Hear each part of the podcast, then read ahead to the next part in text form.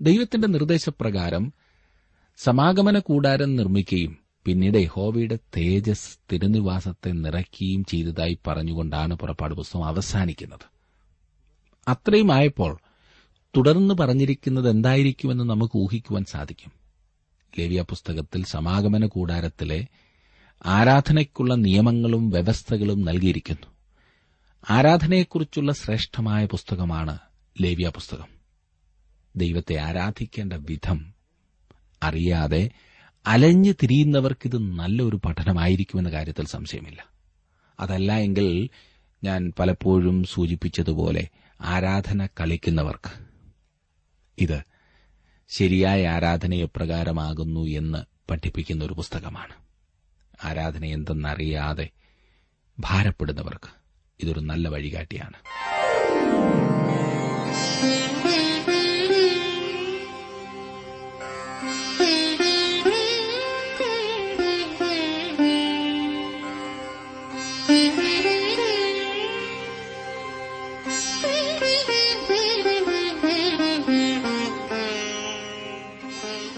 T W ആറിന്റെ വേദപഠന class ആരംഭിക്കുകയാണ്.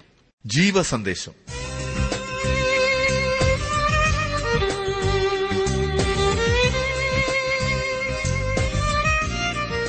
ജീവസന്ദേശത്തിലെ എല്ലാ പ്രിയ ശ്രോതാക്കൾക്കും സ്നേഹവന്ദനം. ഇന്ന് വീണ്ടും നാം ഒരു പഴയ നിയമ പുസ്തകം പഠിക്കുവാൻ ആരംഭിക്കുകയാണ്. ലേവിയ പുസ്തകം. ഈ പഠനങ്ങൾ പ്രയോജനപ്പെടുത്തുന്ന എല്ലാ സ്നേഹിതരെയും ഓർത്ത് ഞങ്ങൾ ദൈവത്തെ സ്തുതിക്കുന്നു. ഇന്ന് നമുക്ക് പഠനത്തിലേക്ക് പ്രവേശിക്കാം. ഇന്നത്തെ പാഠഭാഗം ലേവ്യ പുസ്തകം ഒരു മുഖവുര. പ്രാർത്ഥനയോടെ നമുക്ക് ശ്രവിക്കാം. സഹോദരൻ ജോർജ് ഫിലിപ്പ് പഠനം നയിക്കുന്നു. ആരാധിക്കുന്നു എൻ കർത്താവിനെ ആദരിക്കുന്നു എൻ രക്ഷകനെ ആനന്ദത്തോടെ ഞാൻ വാഴ്ത്തിടുന്നു. ആശ്രിതവത്സലനീശുനാഥ ആരാധിക്കുന്നു എൻ കർത്താവിനെ. ആദരിക്കുന്നു എൻ രക്ഷകനെ. ആനന്ദത്തോടെ ഞാൻ വാഴ്ത്തിടുന്നു. ആശ്രിതവത്സലീശുനാഥ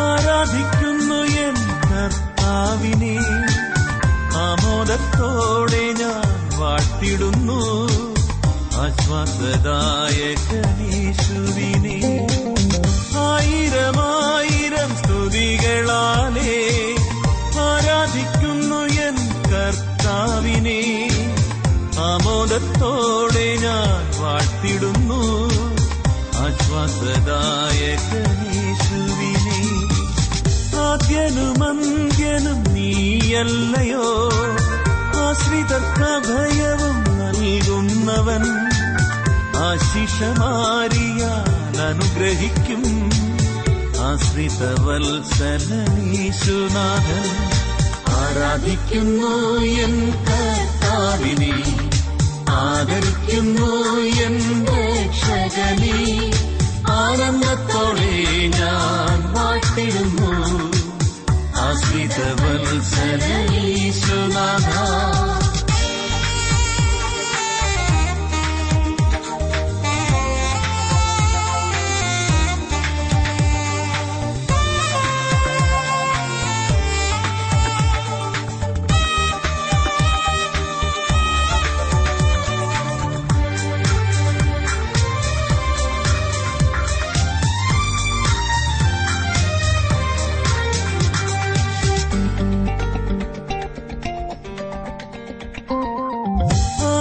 ആകുലം വ്യാകുലം തീർന്നിടുവാൻ ആനന്ദമാരികൾ പെയ്തിടുക.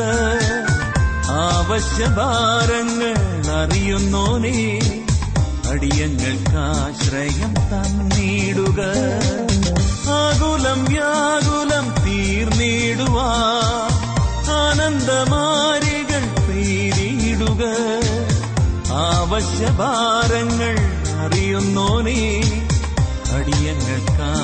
അടിയങ്ങൾക്കാശ്രയം തന്നിടുക. ആധിയും വ്യാധിയും തീർന്നിടുവാ. ആനന്ദയുഗത്തിൽ ഞാൻ വാണിടുവാ. അരുമനാഥായൻ രക്ഷകനേ ആകാശമേഘത്തിൽ വന്നിടുക. ആരാധിക്കുന്നു എൻ കർത്താവിനെ ആദരിക്കുന്നു എൻ രക്ഷകനെ. ഞാൻ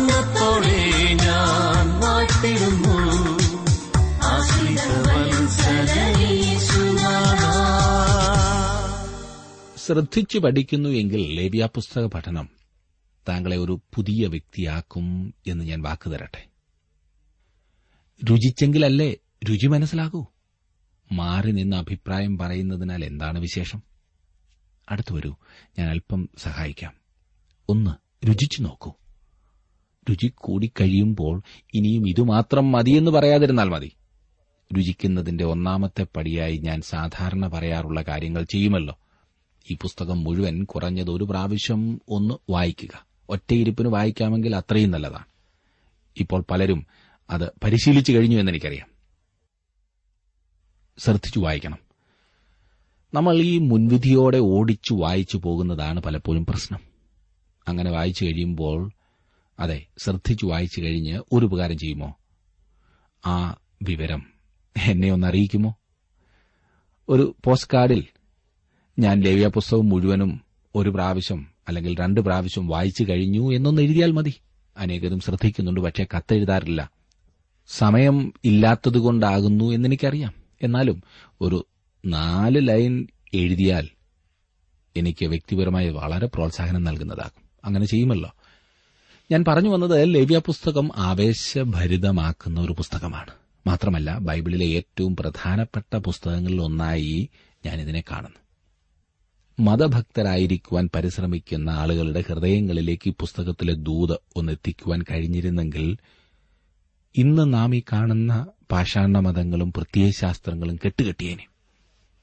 ഇപ്പോൾ ആര് വന്ന് പറഞ്ഞാലും എന്തും ദൈവവും ആരാധനയുമാണല്ലോ. ലേവ്യ പുസ്തകത്തിലുള്ള അറിവ് അതിന് ഒരു അറുതി വരുത്തും. ഇന്നത്തെ സമൂഹത്തിൽ വളരെയേറെ ആവശ്യമുള്ള ഒരു പുസ്തകമാണ് ലേവ്യ പുസ്തകം ലേവ്യ പുസ്തകത്തിന്റെ എഴുത്തുകാരൻ മോശയാകുന്നു. വിശുദ്ധ ബൈബിളിലെ ആദ്യത്തെ അഞ്ച് പുസ്തകങ്ങളായ പഞ്ചഗ്രന്ഥങ്ങളിൽ ഒന്നാണല്ലോ ലേവ്യ പുസ്തകം സീനായ് മലയിൽ ഇസ്രായേൽ മക്കൾ സമയം കുറിക്കുന്നതാണ് ലേവ്യ പുസ്തകത്തിൽ നാം കാണുന്നത്. ഈ പുസ്തകം ആരംഭിക്കുകയും അവസാനിക്കുകയും ചെയ്യുന്നത് ഭൂമിശാസ്ത്രപരമായി പറഞ്ഞാൽ ദൈവം ന്യായപ്രമാണം നൽകിയ സ്ഥലമായ സീനായി പർവതത്തിലാണ്.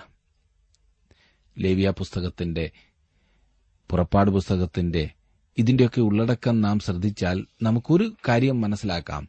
ഈ രണ്ട് പുസ്തകങ്ങൾക്കിടയിൽ ഒരു നിർത്തിന്റെ ആവശ്യമില്ല എന്ന്. ഒരൊറ്റ പുസ്തകം പോലെയാണ് ഇത് രണ്ടും പോകുന്നത്. അതിന്റെ അർത്ഥം ലേവ്യ പുസ്തകം പഠിക്കുവാൻ തുടങ്ങുമ്പോൾ അതെ അതിന് തുടങ്ങുന്നവർ പുറപ്പാട് പുസ്തകത്തിന്റെ രണ്ടാം ഭാഗത്ത് നൽകിയിരിക്കുന്ന സമാഗമന കൂടാരം പൌരോഹിത്യം എന്നിവ മനസ്സിലാക്കിയെങ്കിൽ മാത്രമേ ലേവ്യ പുസ്തകത്തിന്റെ ആദ്യ അധ്യായങ്ങളിൽ പറഞ്ഞിരിക്കുന്ന യാഗങ്ങളെക്കുറിച്ച് മനസ്സിലാക്കുവാൻ സാധിക്കൂ. അതുകൊണ്ട് നാം നേരത്തെ പഠിച്ചതായ പുറപ്പാട് പുസ്തകത്തിന്റെ വിശദീകരണം മറന്നുപോയില്ല എന്ന് വിശ്വസിക്കുന്നു. അഥവാ മറന്നെന്ന് തോന്നുന്നുവെങ്കിൽ ആ പുസ്തകം ഒന്നുകൂടി വായിക്കുവാൻ ശ്രമിക്കുക. നോട്ട് എഴുതിയെടുത്തിട്ടുള്ളവരുണ്ടെങ്കിൽ ആ നോട്ടും കൂടി വെച്ച് ഒന്ന് വായിക്കുവാൻ ശ്രമിക്കുക. അപ്പോൾ നിങ്ങൾക്ക് അത് വീണ്ടും മനസ്സിലാകും. ദൈവത്തിന്റെ നിർദ്ദേശപ്രകാരം സമാഗമന കൂടാരം നിർമ്മിക്കുകയും പിന്നീട് യഹോവയുടെ തേജസ് തിരുനിവാസത്തെ നിറയ്ക്കുകയും ചെയ്തതായി പറഞ്ഞുകൊണ്ടാണ് പുറപ്പാട് പുസ്തകം അവസാനിക്കുന്നത്. അത്രയും ആയപ്പോൾ തുടർന്ന് പറഞ്ഞിരിക്കുന്നത് എന്തായിരിക്കുമെന്ന് നമുക്ക് ഊഹിക്കുവാൻ സാധിക്കും. ലേവ്യ പുസ്തകത്തിൽ സമാഗമന കൂടാരത്തിലെ ആരാധനയ്ക്കുള്ള നിയമങ്ങളും വ്യവസ്ഥകളും നൽകിയിരിക്കുന്നു. ആരാധനയെക്കുറിച്ചുള്ള ശ്രേഷ്ഠമായ പുസ്തകമാണ് ലേവ്യ പുസ്തകം.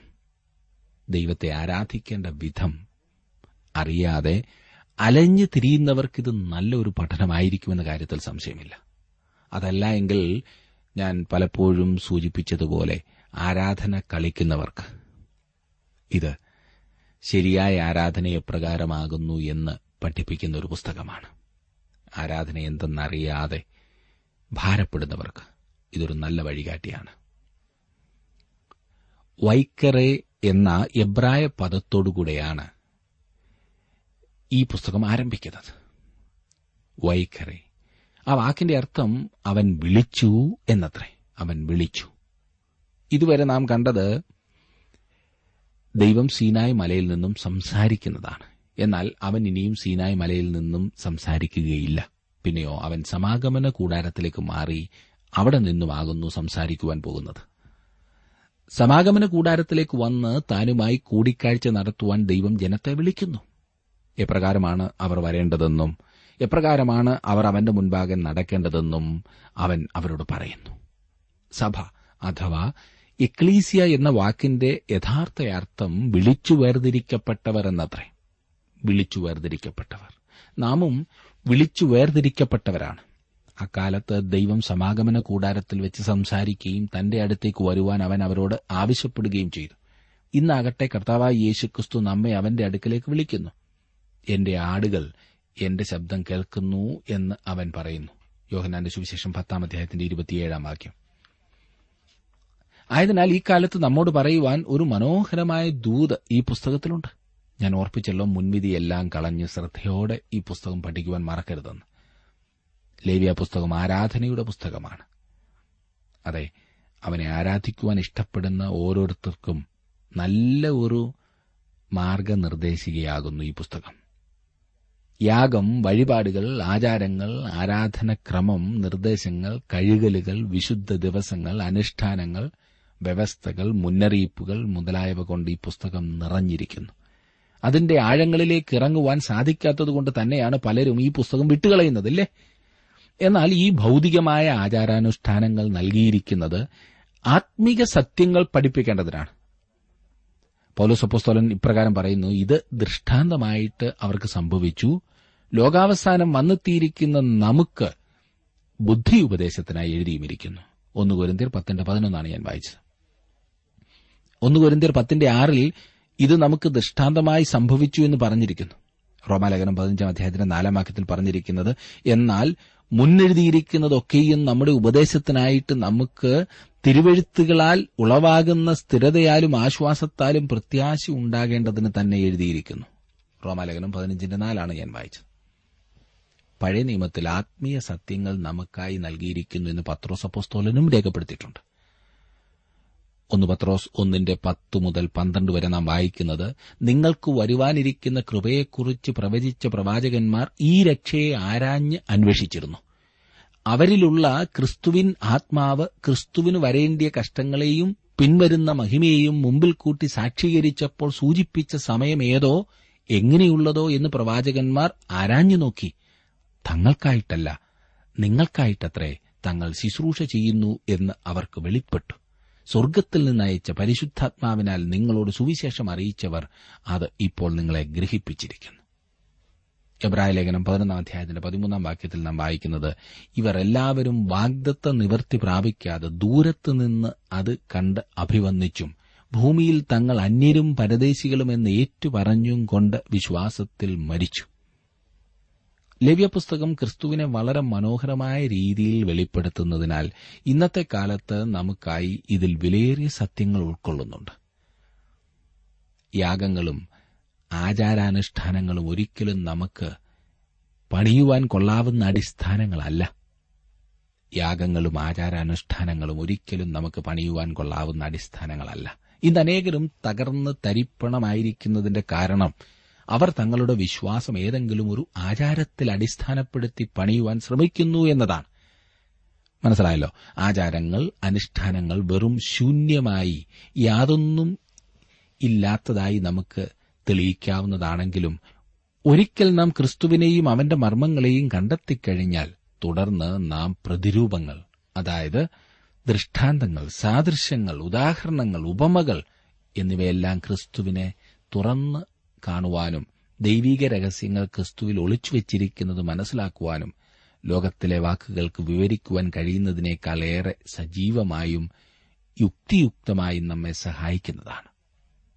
വളരെ സൂക്ഷ്മമായ കാര്യങ്ങൾ പോലും ഇങ്ങനെ മനസ്സിലാക്കാവുന്നതാണ്. ചുരുക്കി പറഞ്ഞാൽ ക്രിസ്തീയ ആചാരങ്ങളും അനുഷ്ഠാനങ്ങളും ക്രിസ്തുവുമായി ബന്ധമില്ലാത്ത ഒരു വ്യക്തിക്ക് ഒരു പ്രയോജനവും ചെയ്യില്ല.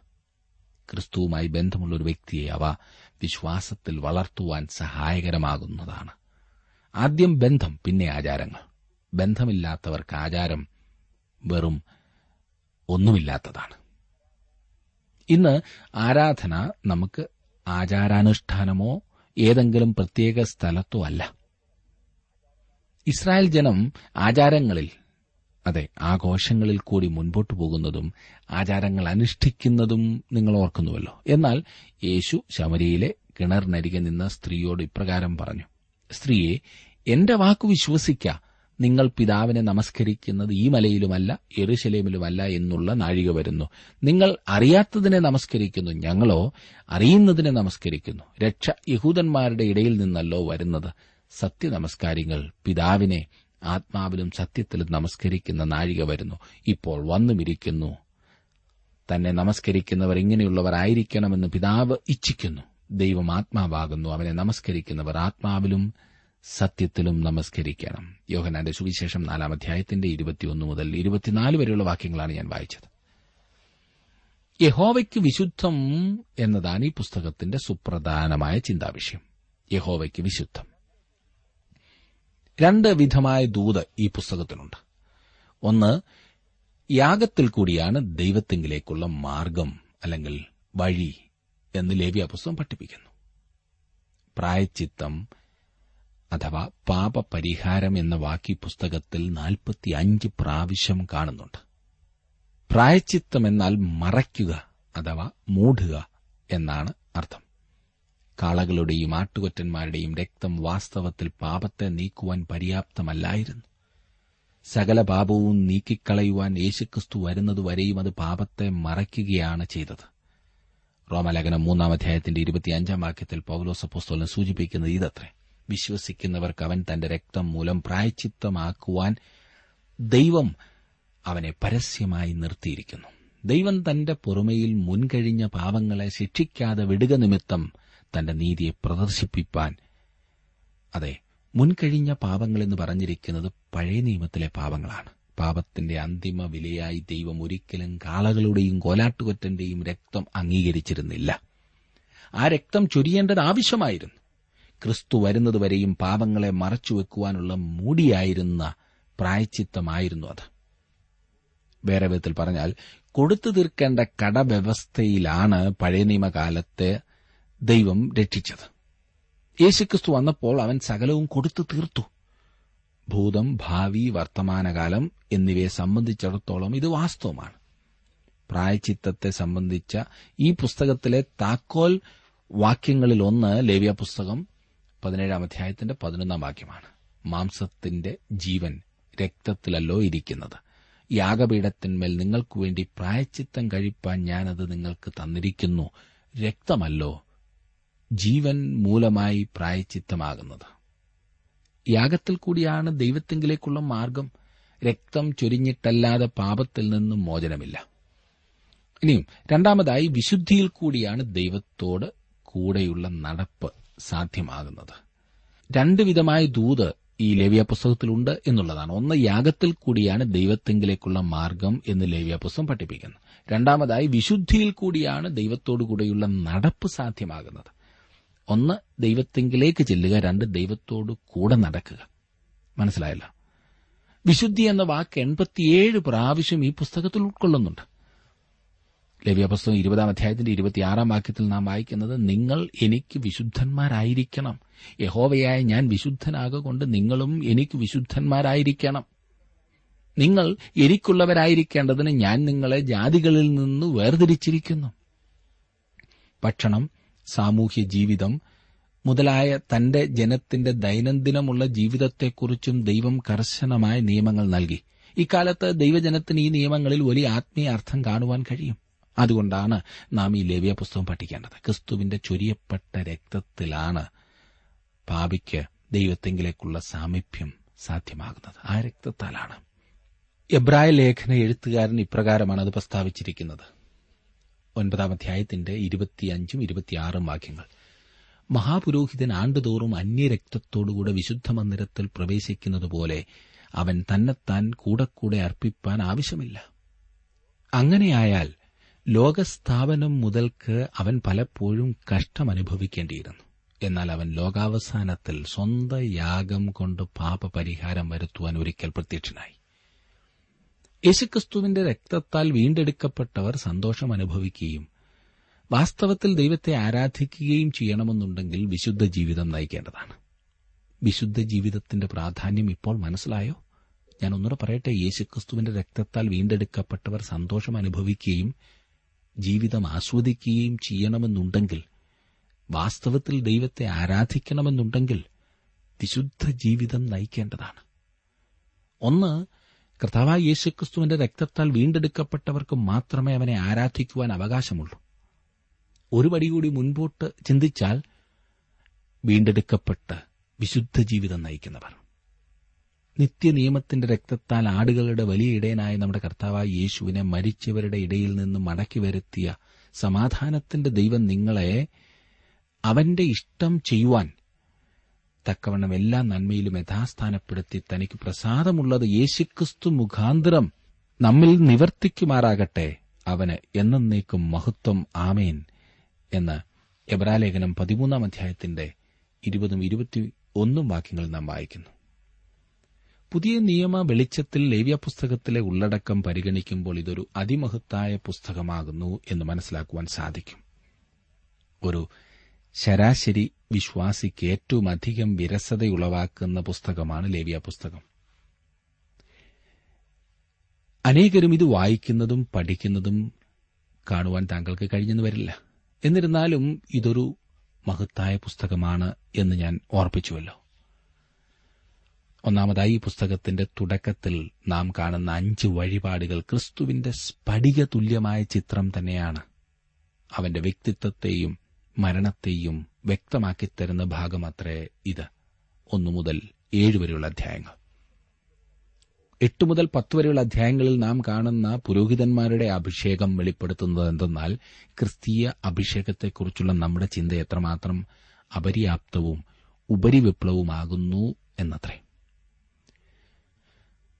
പതിനൊന്നാം അധ്യായത്തിൽ ദൈവം തന്റെ ജനത്തിന് നൽകിയ പത്യാഹാരക്രമം എത്രമാത്രം ആരോഗ്യരക്ഷകവും ചികിത്സാപരവും എന്ന് മാത്രമല്ല നമ്മുടെ ആത്മാവിനാവശ്യമായ ആത്മീക ഭക്ഷണം ഉൾക്കൊള്ളുന്നതുമാകുന്നു എന്ന് കാണുവാൻ കഴിയും.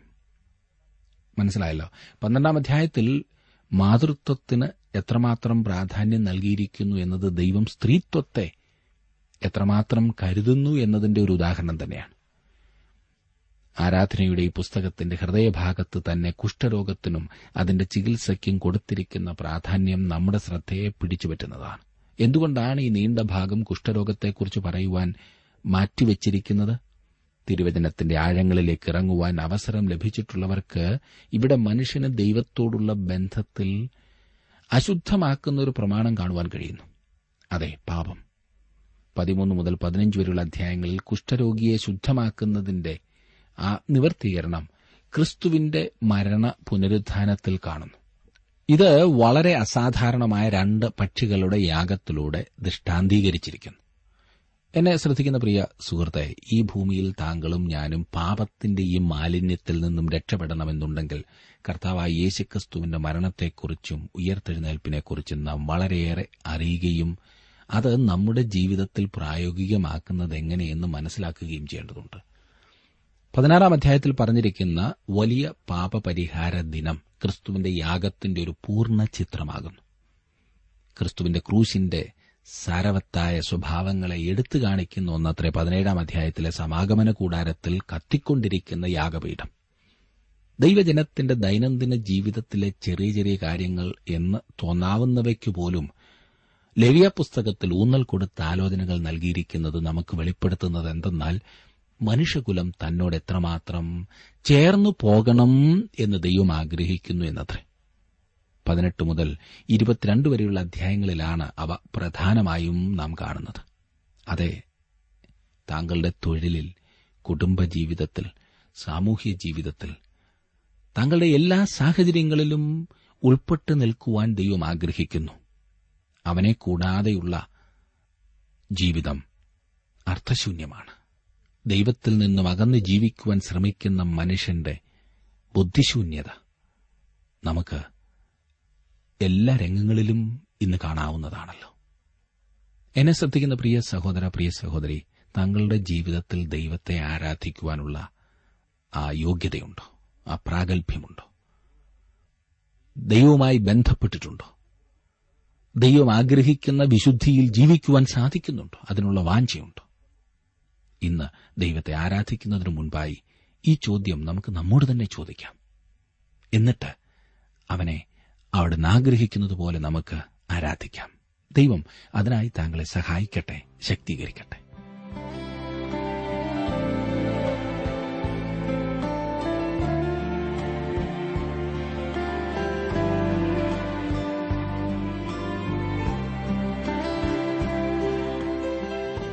ഞങ്ങളുടെ വിലാസം ജീവസന്ദേശം പോസ്റ്റ് ബോക്സ് നമ്പർ മൂന്ന് തിരുവല്ല അഞ്ച് കേരളം. ഞങ്ങളുടെ ഫോൺ നമ്പറുകൾ zero four six nine two seven zero zero two eight four mobile nine four four seven seven six seven three seven eight. ഞങ്ങളുടെ email address Malayalam T T B at radio eight eight two dot com. വെബ്സൈറ്റിലും ജീവസന്ദേശം programme ലഭിക്കുന്നതാണ്. അവർ website W W W dot radio eight eight two dot com എനിക്കായൊരു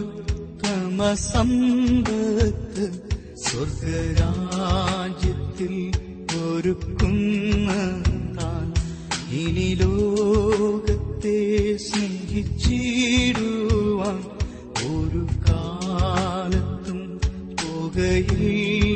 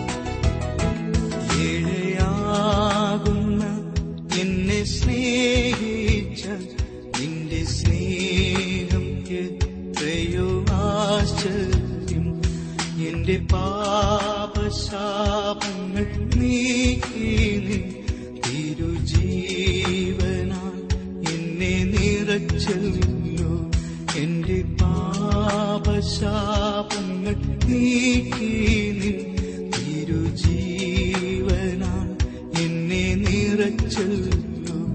എന്റെ ആയുസിൻ ഇനമൊക്കെയും